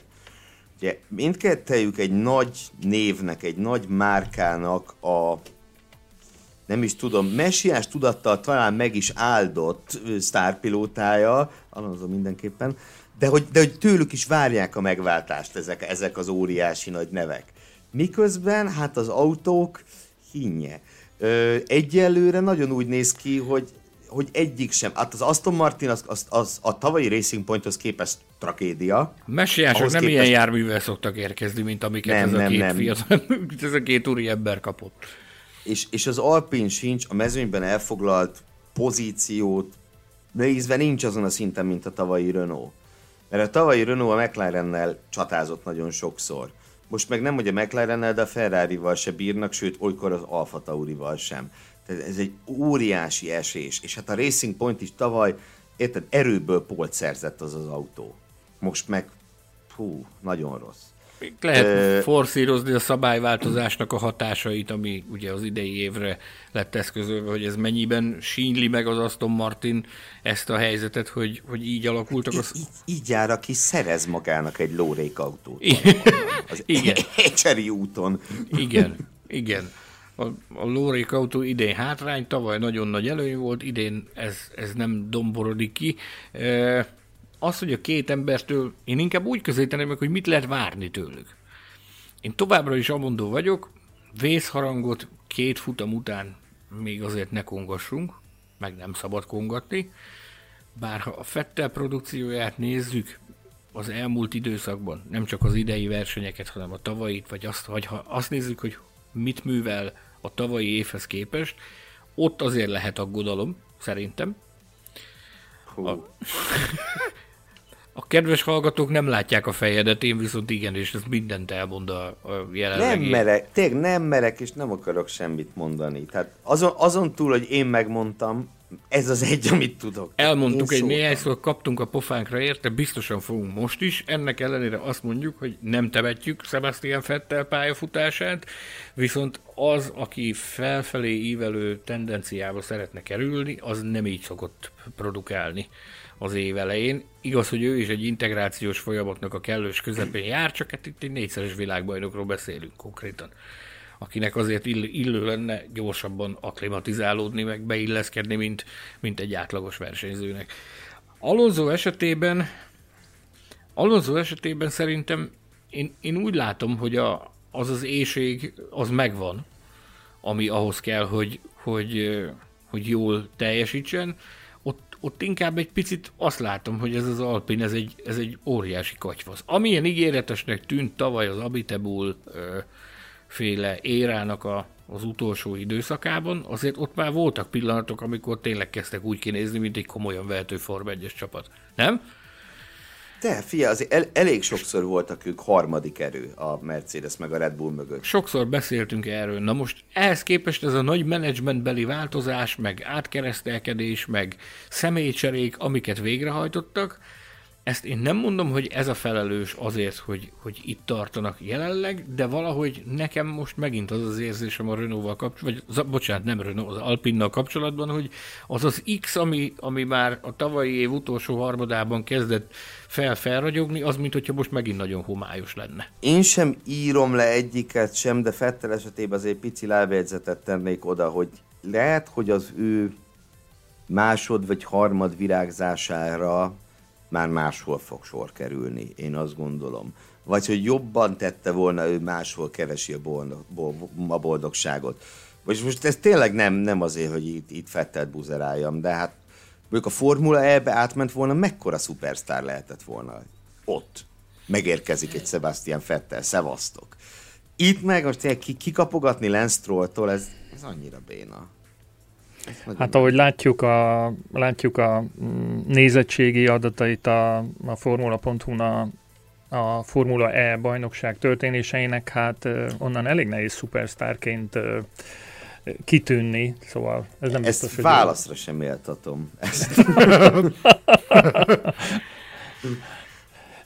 Na, óriási meglepetés, igen. Bocsánat, Na, óriási meglepetés, hogy ezek az elszériák nem úgy teljesítenek, de ez majd egy későbbi következő adásnak lesz témája. Igen, Alonso szerintem más helyzet, tehát ő, mint tudjátok, van az a régi vicc, hogy tolna csak nem megye. Tehát ő valószínűleg a Alonso is ebbe, ebbe nyomná ő, és és nekem meggyőződésem, hogy egy élcsapat autójában ö, abszolút versenyképes lenne ő most is. Csak hát azért az elmúlt 15 évben tett sokat, hogy élcsapat már ne akarjon vele próbálkozni, mert ugye nagyjából már mindenhol, tehát a, a, a Renault Alpinon kívül már nagyjából mindenhol meggyűlöltette magát, sajnos. Én úgy látom, hogy a lelkesedés, a lelkesedés, mint tényező, az, az, az Alonso esetében megvan. Látom rajta azt, hogy, Meg, hogy akarja, teszi, csinálja, a, a kommentárja is, visszahallgattam a, a vasárnap délutáni kis monológiát, amit, amit eldurrantott, és ott is abszolút azért le belőle ez az ide nekem az oroszlánt is, ez továbbra is megvan. Egyébként a sajtóteremben már ment a, a spekulálás, hogy akkor melyik verseny lesz az, amikor elkezdődik a, a szokásos alózóféle adtak a csapat irányába, hogy hát ezzel az autóval semmit sem lehet, de ez, ez egyelőre... Szerintem, még... bocs, szerintem Franciaország, mert neki ez a stílus, hogy hazai versenyen, nem? Tehát a Hondába is Suzuka-ba állt bele. Majd Esküszöm, már ment a, a, a találgatás ezzel kapcsolatban a sajtóteremben, hogy na, akkor melyik lesz az a verseny, amikor elkezdi pirongatni a, az Alpint a, az autó kapcsán. Viszont mindenkinek az volt a benyomása vele kapcsolatban, hogy ez a lelkesedés, ami, aminek meg kell lennie, az megvan. És ez nem csak mesterkélt, vagy a világ felé mutatott arc, hanem, hanem, hanem ezt, ezt tényleg adott. Az Alonso ilyen. Viszont Fettelen, Fettelen én ezt sem látom. Tehát egy, megint azt a megkeseredést látom rajta, amit a tavalyi év során folyamatosan láttunk, úgyhogy reméljük a legjobbakat mindkét világbajnokkal kapcsolatban. És akkor beszéljünk az újoncokról. Melyiket választjátok a, a, a három közül, akik, akik azért folyamatosan magukra irányítják a figyelmet, ki így, ki úgy, Gergő ki választ. Maradjunk annyiban, Ke- kezdjük, kezdjük az imolai hétvégén ö, legnagyobb csalódást ö, okozó újoncukkal. Nekem ő az, Yuki az Tsunoda. Tsunoda. Az Tsunoda. Azt mondod, bár egyik se lehet büszke magára azért, amit Imulában mutatott, ugye Mazepin esetében itt különösen gondolok a szombati furkóságra, amit ugye a, a, a Q1-ben Hát azt mondják ugye, hogy, hogy kettőből másodszor rúgta föl az íratlan szabályt és a Gentleman's Agreement-et. Bár én továbbra is tartom, hogy ez csak gentlemanekre vonatkozik, és valószínűleg ez az oka neki. Minden esetre jaj, a Cunoda, na... Jaj, jaj, jaj, jaj, jaj, jaj. Vicc volt, vagy olyasmi. Nem, Cunoda szegényképp szörnyű volt Imolában, szombaton és vasárnap is. Ez számomra különösen nagy csalódás volt Bahrein után, ahol a, ahol a, a, a versenyzése, tehát a vasárnapi produkciója ilyen volt. Az csodálatos volt, amit ő Bahreinben mutatott. Tehát ehhez képest jó, egy időmérős autóeldobás még belefér, mert az megesik, legjobbakkal is, de hogy szombaton is szétzúzom az autót, aztán vasárnap is pörgök, forgok, mint a nem is tudom micsoda, mm, majdnem mondtam, hogy mint kicsoda, szóval, hogy az, az, az, az nincs rendben.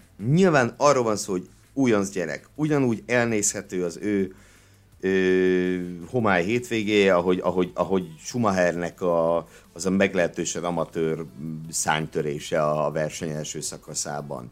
Újoncokkal ez megesik. Cunodával kapcsolatban majd, hogy nem én azt mondanám, hogy ő túl magas letette magának a négyzet bakrányben, és utána már ugye megszoktuk, hogy hát ez a gyerek jó. Akkor azt is várjuk tőle, hogy ez a gyerek jó. De ne feledjük, hogy ő egy egyébként nem is túlságosan tapasztalt, és meglehetősen fiatal újonc srác. A soha nem... egy ilyen hétvége belefért, kettő-három már nem biztos. A soha nem irgalmazó Franz Tost ezúttal sem irgalmazott. Kerekperec kibotta, hogy a, a Cunoda öntelt volt. Elbizakodott volt a, a Bahreini jó produkció után, ráadásul ugye egy olyan helyszínen is ö, volt a futam, ahol azért már Cunodának vannak tapasztalatai, mert vezetett itt Forma 1-es autót, tulajdonképpen az Alfa Tauri ö, házi pályáján zajlott ez a verseny, és hát azt mondja, azt mondja Franz Dost, hogy, hogy, hogy elbizakodott volt és öntelt volt ezen a hétvégén, ennek fizette meg az árát. Én biztos vagyok benne, ismerve azt az analitikus hozzáállást, ahogy, ahogy Cunoda kezeli a helyzeteket, hogy ebből nagyon sokat fog tanulni. Az érési folyamatnak egy fontos eleme volt ez a hétvége. Jókor jött ez a pofon, amikor, amikor sok következtetést tud ebből levonni, még megfelelő időben érkezett, rögtön a szezon elején, úgyhogy ezt, ezt még bőven van ideje kimozogni neki. Igen, aztán ugye, mondj csak Tamás. Ja, még ha Cunodáról akarsz nem, beszélni, akkor beszélj, nem, csak nem, a, ugye a, a pofozózsák az, az nem ő volt eddig, hanem más. Mi a helyzet Mazepinnel? Ő most kilépett ebből a szerepből, vagy ez csak ideglenes volt, hogy mi történt? Hát nézd, most ugye itt arról volt szó, hogy ki a nagy csalódás, ugye akitől semmit nem vársz, abban nem lehet csalódni. A, a, a Mazepin a mezőny leggyengébb autójában ül, és meggyőződésem szerint a mezőny leggyengébb képességű pilótája, tehát csalódni én nem tudok benne. A, ami nagyon-nagyon ellenszenves számomra, az tényleg ez a, e, ez a Q1-be tanúsított viselkedése. Tehát, hogy kettőből kétszer izé, li, tudod, amikor van egy klub, akkor úgy nem csinálunk az asztalra, vagy érted? kettőből kétszer nem tartja be a szabályokat. És szerintem a, az ilyen íratlan szabályok, azok, azok valami fontosak. Attól függetlenül nincs benne a szabálykönyvben. Hadd hozzak egy focis példát. Az, hogy amikor játékvezetői labda van, ugye labdaejtés, hogy abból nem indítunk támadást a kapura. Nincs leírva a szabálykönyvben, szabad, de hát mégse csinálunk ilyet, mert ne, nem. És, és, ez és, melyik sportákban van, bocsánat? Ez a, a futball. Tudom, te már nem... Futball? Ja, igen, kedves hallgatók, hadd mondom el. A földnapi alkalmából... A földnapi alkalmából Tamás beszüntette a foci nézést. Igen, igen, igen. de mindegy, de szóval maradva Mazepinnél, tehát ez nekem, ez nekem nagyon nem tetszik, mert tényleg a, nyilván egy öldöklő harc a, a kis csapatok számára az, hogy a Q1-ből tovább jussanak, de de valamiért a többi mégis tud normálisan viselkedni. Hogy az utolsó szektorban nem előzzük egymást. Hogy a, a Q1 végén a célegyenesben nem kezdünk versenyezni. Hát mi, miért van az, hogy ezt az összes többibe tudja tartani, ő meg nem? Tehát lehet, hogy valakinek ez szimpatikus, de az, az nem én vagyok. Visszatérve erre a felrugott uh, gentleman's agreementre, ezt azzal érvelt Mazepin a, az időmérő edzés után egy ilyen online kerekasztal beszélgetésen, hogy ő tulajdonképpen csak a csapatnak az utasításait követte.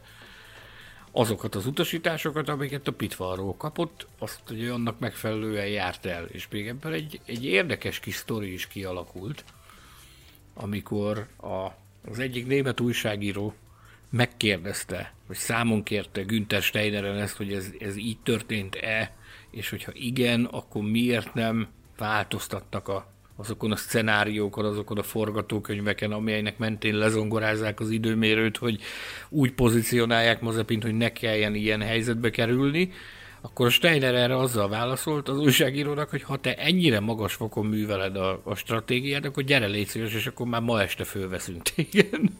Ma este fölveszünk. Jaj, ez, de fölveszünk. ez annyira béna. Tehát érted, most akkor mi se kritizáljuk a versenyzőket, mert mi nem tudunk Forma 1 autót vezetni, nem áll? Ez, e, ez volt... Ez annyira gyenge. Ez volt rá a válasz. Én most, hogyha Mazepint kell értékelnem, én megmondom őszintén, a, a helyzet az az, hogy én nem tudok elvonat, elvonatkoztatni itt a, a Ferrari szerepétől. Attól, hogy, hogy Mick Schumacher, ugye Mick Schumacher eddig bucira veri Mazepint, tehát nem, nem kérdés az, hogy, hogy ki az, aki az ászlót viszi a, a háznál. Viszont abban, hogy, hogy ennyire karcsú az a teljesítmény, ez nem volt jellemző. Ekkora brutális különbség a két versenyző között az alacsonyabb szériákban nem volt, mint amit itt láthatunk. Jól emlékszem erre, kedves Gergő, minden statisztikák nagy tudora. Hát figyelj, azért 19-ben is legyőzte őt a, a, a Formula 2-be Schumacher, tavaly is ugye előtte mikor mentek ők együtt? 17-ben mentek együtt. Azt nézem, 17-ben egy lehet, hogy Mazepin előrébb végzett, mint sem. Voltak-e ekkora különbségek, Hoppá. mint amiket most látunk, hogy ilyen hát, fél id- másodperc, 7 tized, nem volt jellemző. Nem? Időkülönbséget nem, nem, nem tudom. Most eh, hadd mondjak egy nem tudom, ott ennyire nem néztem utána, de az tény például 17-ben a bajnokságban, egy bajnokságban mentek és Mazepin végzett előrébb. Volt ilyen is. Nekem Valóban. az emlékeim úgy, tehát úgy rémlik nekem, hogy nem volt ekkora különbség a két ember között, és valahogy mintha... Orrontasz valamit? Nem orrontok én, dehogy is. Ez, egyébként ez teljesen természetes. Hát Mick Schumacher egy Ferrari akadémiás sportéka. Nyilvánvalóan a Ferrari azért jobban fogja a kezét, mint, mint, mint Nikita Mazepinnek, aki, aki nem kötődik a, a Ferrarihoz. Egy másik pólusa a sztorinak, ami szóba is került az imolai hétvégén, és erről hajlamosak vagyunk egyébként megfelelkezni, és itt magunknak is beírhatunk egy fekete pontot, mert nem forszíroztuk ezt a témát. Azt, hogy, hogy Mazepin a Forma 1-es szerepvállalásra a Mercedes autójával készült fel. Tehát ő egy éven keresztül a Mercedes-szel bonyolított ö, teszteket a világ különböző versenypályáin. És azért maradjunk annyiba, hogy egy, egy Mercedes az egy teljesen más kávéház, mint ez a dromedárház, ami, amit, amit most látunk a pályán. És ez, ez is felmerült, a Steiner meg is kapta ezt a kérdést, hogy, hogy játszhat-e ezt szerepet. És ő ezt, ezt konkrétan el is ismerte Steiner, hogy ez nagy valószínűség szerint fontos tényező ebben a, ebben a Mazespin jelenségben, hogy azok után, hogy egy éven keresztül a mezőny legjobb autóját vezetgette és tesztelgette a világ különböző pályáin, hozzászokott olyan rutinokhoz, meg olyan, olyan dolgokhoz, amiket ezzel a házszal egész egyszerűen nem lehet megvalósítani, és az átállás az azért nem egy egyszerű. Nem egy egyszerű átprogramozni az agyadat egy, egy a legjobb autó után az egyik legpocsékabb járműre. Biztos, amit... hogy így van. Persze, hogy így van. Tehát én még és azért feloldoznám olyan tekintetben Mazepint, hogy én adnék még neki néhány versenyt, mielőtt itt, mert azért azt valljuk be őszintén, hogy nyilván nem remekelt, nem villogott, de azért az a szintű ö, utálat, meg gyűlölet hullám, amit kapott, az azért, az azért kegyetlen. És az kivált kép, tehát ez, ez, az egész világon megnyilvánult, nem csak itt Magyarországon. Nyilvánvalóan azért, mert, mert úgy tűnik most, hogy nem feltétlenül Form matéria, de én amondó vagyok, hogy az a kis idő, az még neki is kellene, hogy járjon. Várjunk és figyeljünk, hogy mi fog ebből kisülni. Szerintem ez a úgynevezett gyűlölet hullám azért nem csak ebből fakad. Tehát mit tudom én, kit mondjak neked, Narain Kartikeyannak például biztos volt, aki ilyen, úgymond így szurkolt neki, hogy na hát, ha majd egyszer hajrá.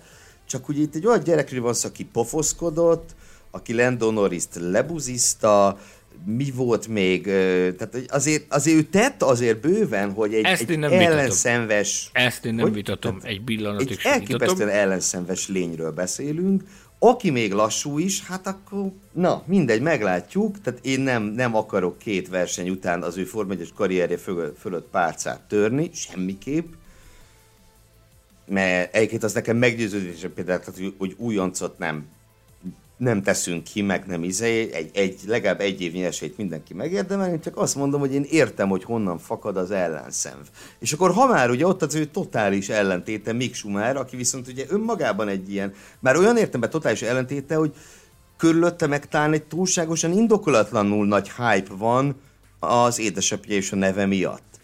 Tehát ugye ő meg eleve úgy indult, hogy ő minden, őt mindenki szereti. Egy, egy teljesen ellentétes irányból indult el ilyen szempontból Uh, hát azért a teljesítménnyel ott is vannak gondok. Mindenek előtt kimondottan egy dolog, de tudom, hogy e- ezt, ezt emlegettem hétfőn is, tehát hogy, hogy hihetetlen volt az a, az a jelenet, ahogy őt a falba csapta az autót. Tehát ilyen agresszív gumimelegítést esőben szerintem mercedes se lehet csinálni, nem hogy ezzel a házszal, aminek gondot okoz az, hogy pályán maradjon. Nem értem, mi járt a fejében. Nagyon érdekes volt hallgatni a mérnökét a rádión, ahogy nyugtatta meg, meg próbálta egyben tartani fejben miket, hogy, hogy nincs, nincs ok az aggodal, tehát abból lehetett érezni, hogy mennyire kesztyűs kézzel bánnak vele. Nem megdorgálták, hogy ez miért kell, nem, hanem megpróbálták egyben tartani, hogy őrizze meg a hideg vérét, semmi gond nincs, ez még innen menthető a helyzet. Ez egy, ez egy érdekes, sok mindent elárult arról, hogy házon belül hogyan van kezelve Mick Schumacher szerintem.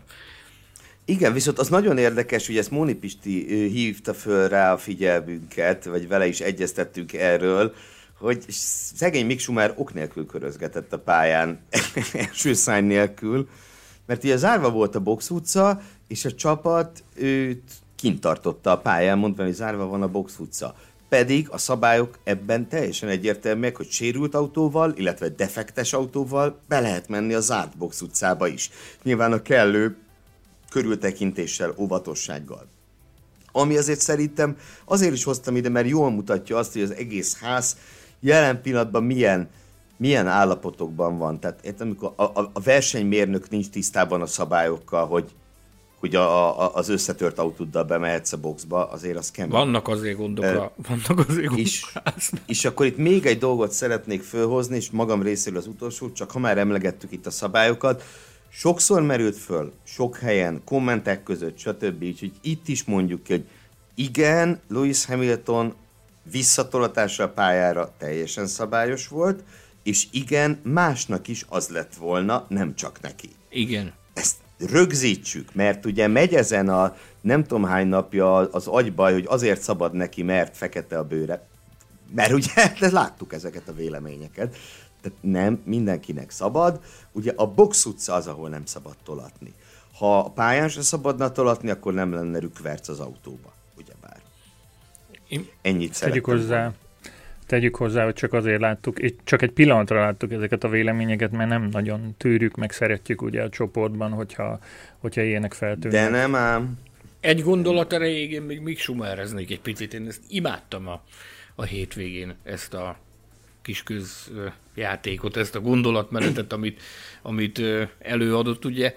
Hát ő az elmúlt éveket az élmezőnyben töltötte. A tavalyi évet mindenféleképpen a, a frontvonalban, az F2-ben a bajnoki címért harcolt, és hát ugye a szezon előtt is felmerült már az, hogy, hogy milyen lesz, amikor majd elrajtol a szezon, és hát csak a mezőny hátsó traktusában folytatott csatákról lehet majd beszélni, nem, nem lesz szó világra szóló sikerekről, meg nagy győzelmekről, meg polpozíciókról, akkor azt mondta, hogy majd el fogja fogadni a helyzetet, nem lesz ezzel semmi gond, fogja tudni kezelni. Most már ugye túl vagyunk két verseny végén, és amikor felmerült ez ö, vasárnap, amikor feljött a vegyes zónába, és megkérdeztük tőle, hogy akkor, akkor most hogy van, két verseny után, hogy látja ezt a helyzetet, hogy hogy tudott ezzel megbarátkozni, hogy csak a mezőny végén egy hihetetlenül nehezen vezethető autóval van lehetősége produkálni, akkor iszonyú cuki volt. Azt adta elő, hogy ezt, ezt ő, ő előad magának egy ilyen víziót,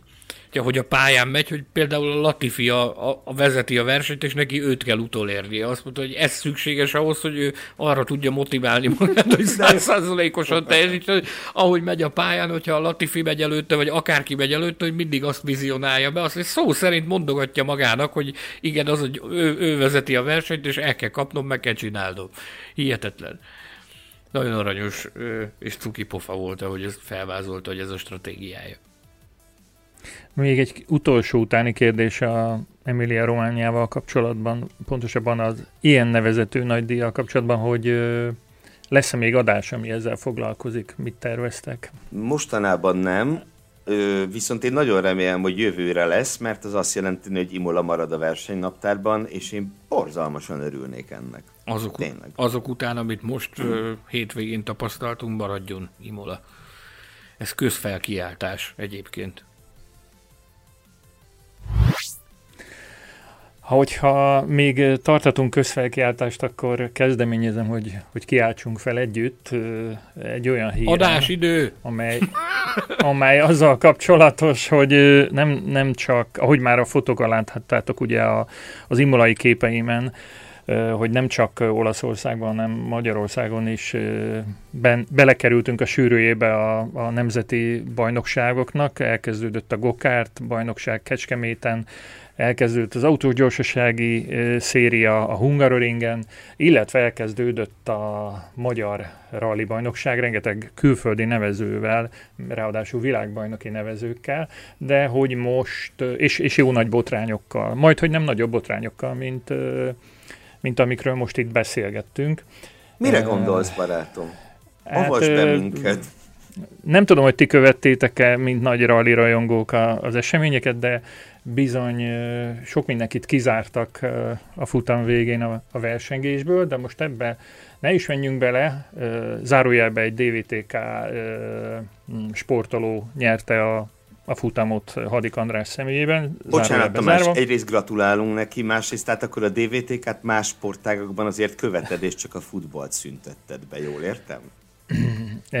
hát Hadik András esetében igen, igen, okvetlenül Figyelj, Tamás, most már, a munkásságát. Most már a DVTK labdarúgásról letettél, várunk szeretettel a Cleveland Browns amerikai foci csapat szurkoló táborában.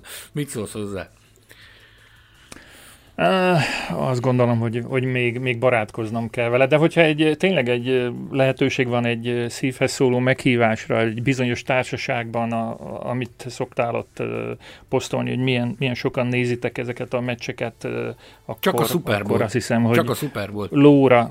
Jó, akkor Ott még nem játszott a Browns, de remélhetőleg, remélhetőleg kettő, Idén. 2022. februárjában ott leszünk. Jövőre. Szóval ló, lóra ugrok azonnal, és vágtatok felétek. Egy másik eseményt viszont a Boldogkő rally, Boldogkővár a rally, nem tudom, futamról muszáj, hogy megosszak veletek. Boldogkő rally, igen, így hívják. Ö, Olvasok egy felügyelőtestületi határozatot, amivel remélem nem leplek meg benneteket. A 82-es rajtszámú autó átvétele ellenőrzése során a technikai ellenőrök jelezték a versenyzőpárosnak, hogy a rádió átbeszélő rossz helyen van. A versenyző ennek következtében szitkozódásba kezdett, nocsak, nocsak. Megengedhetetlen magatartást tanúsított. Szitkozódod. De ezzel még nincs vége ugye a történetnek. Az egyik technikai ellenőr kérte a versenyzőt, hogy nyugodjon meg. Erre mi történt szerintetek? Megnyugodott a versenyző? Nem hiszem. Ö, Ezen a ponton közbeszúrom, hogy hogy is kell ejteni a nevüket a versenyzőpárosnak? Én a... nem tudom. De Gergő, személyes kedvenceid. Zúzó, Zúzó, Zúzó, Zúzó és Zúzócska, bocsánat, így hívják Nézd, én őket. azért, azért bírom nagyon Zúzót, őszintén megmondva a becsületes polgári nevének csak a mai napon néztem utána, mert ez ugye a régi időket idézi, amikor ilyen művész néven versenyeztek versenyzők. Ugye a Forma egy történelm könyvében is találunk ilyeneket, hogy Geki, meg Gimax, ilyen nevű versenyzőket. Ez szerintem tök menő. Ez olyanok, mint ezek a pankrátorok Mexikóban. A, a, lu- Vagy a brazil a, a, focisták. a lucha libre harcosok, tudod, akiknek ilyen mindenféle nevük van, meg, meg maszkjuk, meg, meg ez olyan. Na de mi van Tamás? Tehát, hogy e- ez az úr is még felekedett, mint a pankrátorok? Nem, egyelőre ott tartottunk, hogy nyugodjon meg. És a Crashman Team csapatában versenyeznek egyébként. És jól sejtettétek, nem nyugodott meg a versenyző, hanem kiugrott az autóból, megszorította az ellenőr nyakát, majd megütötte. Ezután szóban megfenyegette, hogy élve nem hagyja el a helyszínt. Ez, ez a néhány rövid mondat áll a, a jegyzőkönyvben, amelyet felvettek az afféról, aztán még azzal fejeződik be a dolog, hogy a fentiek alapján a felügyelőtestület a versenyzőpáros kizárásáról határozott, így nem is tudtak rajthoz állni. Na most azt vizionáltam, ugye ez egy technika, jól értem, egy technikai probléma a gépátvétellel. Képzeljétek el, amikor tavaly a Racing Point autójára azt mondják, hogy hát ez nem egészen szabályos, és jön a Csekó Perez a maga 168 centis mélységével, és elkezd így gyepálni ott a technikai ellenőröket. Hát nem lett volna fantasztikus. De azt hiszem a, a, a hét híre volt az is, hogy ítélet született a, a verekedő gokártos fiúval kapcsolatban. nem- Eltiltották. 15 éve. 15 Az éve, ez kemény. kérlek szépen. Kize- 37 évesen visszatérhet. Ez mennyire jó. Hallod? És itt ez a, a zúzó és törő, meg őrjöngő autóversenyzővel kapcsolatban felsejlett bennem egy történet a, az Afrika részről. A 2017-es, ha nem tévedek, utolsó szakasz Mauritániában, ugye azzal van vége. A hivatalos értékelés az utolsó Mauritán szakaszra zárul az Afrika részen is. Ugye olyankor már mindenki egy kicsit lelazult abban a nap végén a táborban, tudod nagyon jó, hogy másnap van még egy rövid ilyen demófutás Szenegában a, az óceánparton, meg a rózsaszintó partján, és vége a bulinak. És képzeljétek el, hogy az egyik pali ugye végigcsinálta a, a versenyt, egy francia, egy ilyen saját maga által épített buggyval, végigcsinálta a versenyt, majd valahogy, valahogy egészen, a kat- kategóriájában egészen vállalható ö, helyen végzett. És mellettünk kapott helyet a, a, a, a bivakban. Ugye mi szépen összepakoltunk a, a vacsora után, már kezdtünk, kezdtünk búcsúzkodni, mert hogy megy mindenki szunyálni, amikor egyszer valami égtelen óbégatásra lettünk figyelmesek, arra tisztán emlékszem, hogy a társaság fele egy gatyába mászott ki a sátorból, mert nem tudtuk, hogy mi a szerelmes Isten van. Kiderült, hogy valami mérés során az, autó, az autónak valami komponensét nem találták szabályosnak, ezért tájékoztatta a, a felügyelő testület a, a pácienst, hogy sajnos az eredménye az nem válik hivatalossá. Erre az ember teljesen elborult elmével, felkapott egy, egy óriási nagy vasdarabot, és ott a helyszínen elkezdte rombázúzni a saját kocsiját. Nem tudom, hogy mi történik, csak irgalmatlan csörömpölés. A sajátját. A saját, a, saját, a saját autóját. És oda, oda, oda hívta, föllőtte a jelzőrakétát, ugye az kötelezőnek, kötelezően ott kell lennie az autóban a, a jelzőrakétának. Föl, hát magából kivetkőzve elkezdte törni, zúzni, és ott a helyszínen gyakorlatilag szétzúzta a saját csapat. A, saj, a, a saját emberei húzták minden irány irányból, hogy ne tett tönkre, légy szíves, mert, mert tűrohamot kapott szó szerint az ember. Hát van ilyen. Megjöttek a, van ilyen. majd egyszer csak ugye általános riadalom támadt az éjszaka közepén a bivakban, ott megjelentek a felügyelő testület tagjai, és azoknak is elkezdett a nagy vascsővel neki rontani, úgyhogy akkor valaki a csapatból fogta, hogy vertek egy tockost, és elvitték lefeküdni az embert.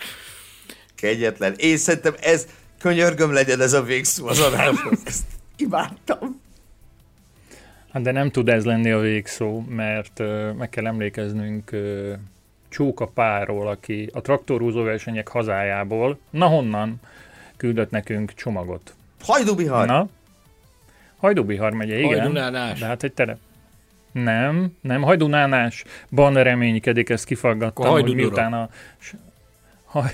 hajduböszörmény. Az az, szóval, ezt mondtam én is, nem? Hogy állítólag vége a traktorúdó versenyeknek egy időre, nem a járvány miatt, de most ö, egy merészváltással a MotoGP futamokra fognak járni a hajdúbőszörmények. Szerintem minőségi, minőségi csere, bár, bár, úgy tűnik, igen. Bár voltam én ott, azért annak a, van egy olyan hangulata, ami, ami semmivel nem helyettesíthető. Szóval köszönjük szépen a küldeményét, és annyit muszáj mondanom, hogy, hogy, hogy nem, nem várjuk el, és, és ne, ne, ne ostromoljatok bennünket ilyesmivel, mert akkor se játsszuk le a kedvenc számot. Nem vagyunk korruptak, de azért meg lehet próbálni, ahogy mondtam. Meg lehet próbálni. A másik, de várjál, tehát picit ezen elmélkedjünk egy kicsikét. Tehát ha, ha ott a hajduságban a, a traktorpullingot MotoGP-re cserélik, akkor nekem itt a közvetlen környezetben a, a Mária Pócsi Rallycross után mi a Dakar? Vagy mi lesz itt Szabolcsban a következő nagy dobás? Ha? Mit mondasz hát, erre? figyelj, én arra gondoltam speciál, hogy lehetne egy ilyen, egy ilyen Balkán Nyíregyháza Formula E futam, de nem körbe mennek, hanem végig. Nyíregyenesen? Nyíregyenesen. Ú, de rossz. Jaj, jaj, jaj, na ez, jaj, ez legyen a vége. Köszönjük, hogy ismét velünk tartottatok, kérjük, hogy ajánljátok barátaitoknak, ismerőseiteknek, hogy kövessék podcastünket Spotify-on és a többi netes lejátszóföleten.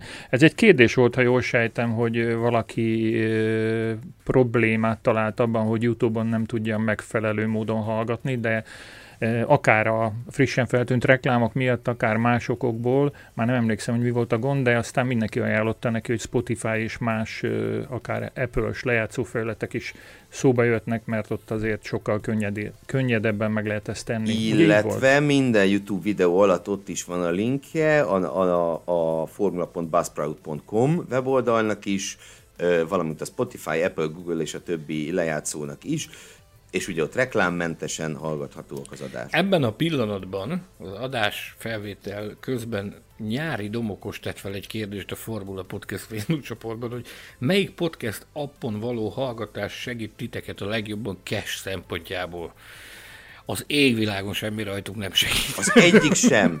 Az, az egyik sem.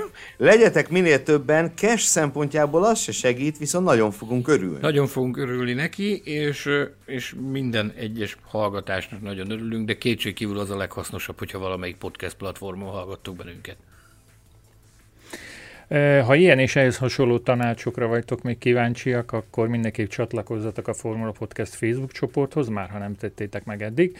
Kérdezzetek tőlünk itt vagy ott, vagy e-mailben a címünk podcastkukac formula.hu és ha bárhol szóba kerülünk, nem olasszátok el használni a Formula Podcast hashtaget. Olvassátok a formula.hu-t, lapozgassátok magazinunkat, amelynek éppen a legvadabb lapzártájában járunk, jövő héten jön a friss újság. Nézzétek tévéműsorainkat, keresétek könyveinket, posztereinket webáruházunkban, és ami még mindig a legfontosabb, szeressétek az autósportot. Munkatársaim, barátaim, szerkesztő kollégáim, még egy jelzőt jó lenne ide tenni, de már nem tudok kitálni valamit, Sanyi. Nem tudok. Kik vagytok ti nekem? Kik vagytok ti nekem? Azok, akik felett atyáskodsz. Fogadott gyermekeid. Hogy kell vissza? Fogadott gyermekeim, Geléfi Gergő és Mészáros Sándor, valamint Hilbert Péter, kiemelt főtechnikus. Igen, igen, ki tudtad mondani, kiemelt főtechnikus, ez az Tamás. Van remény. Pár nap múlva ismét hallhattok majd minket, addig is sziasztok. Formula Podcast, az autósport és formula magazin műsora. Hírek, vélemények, minden, ami F1 és autósport.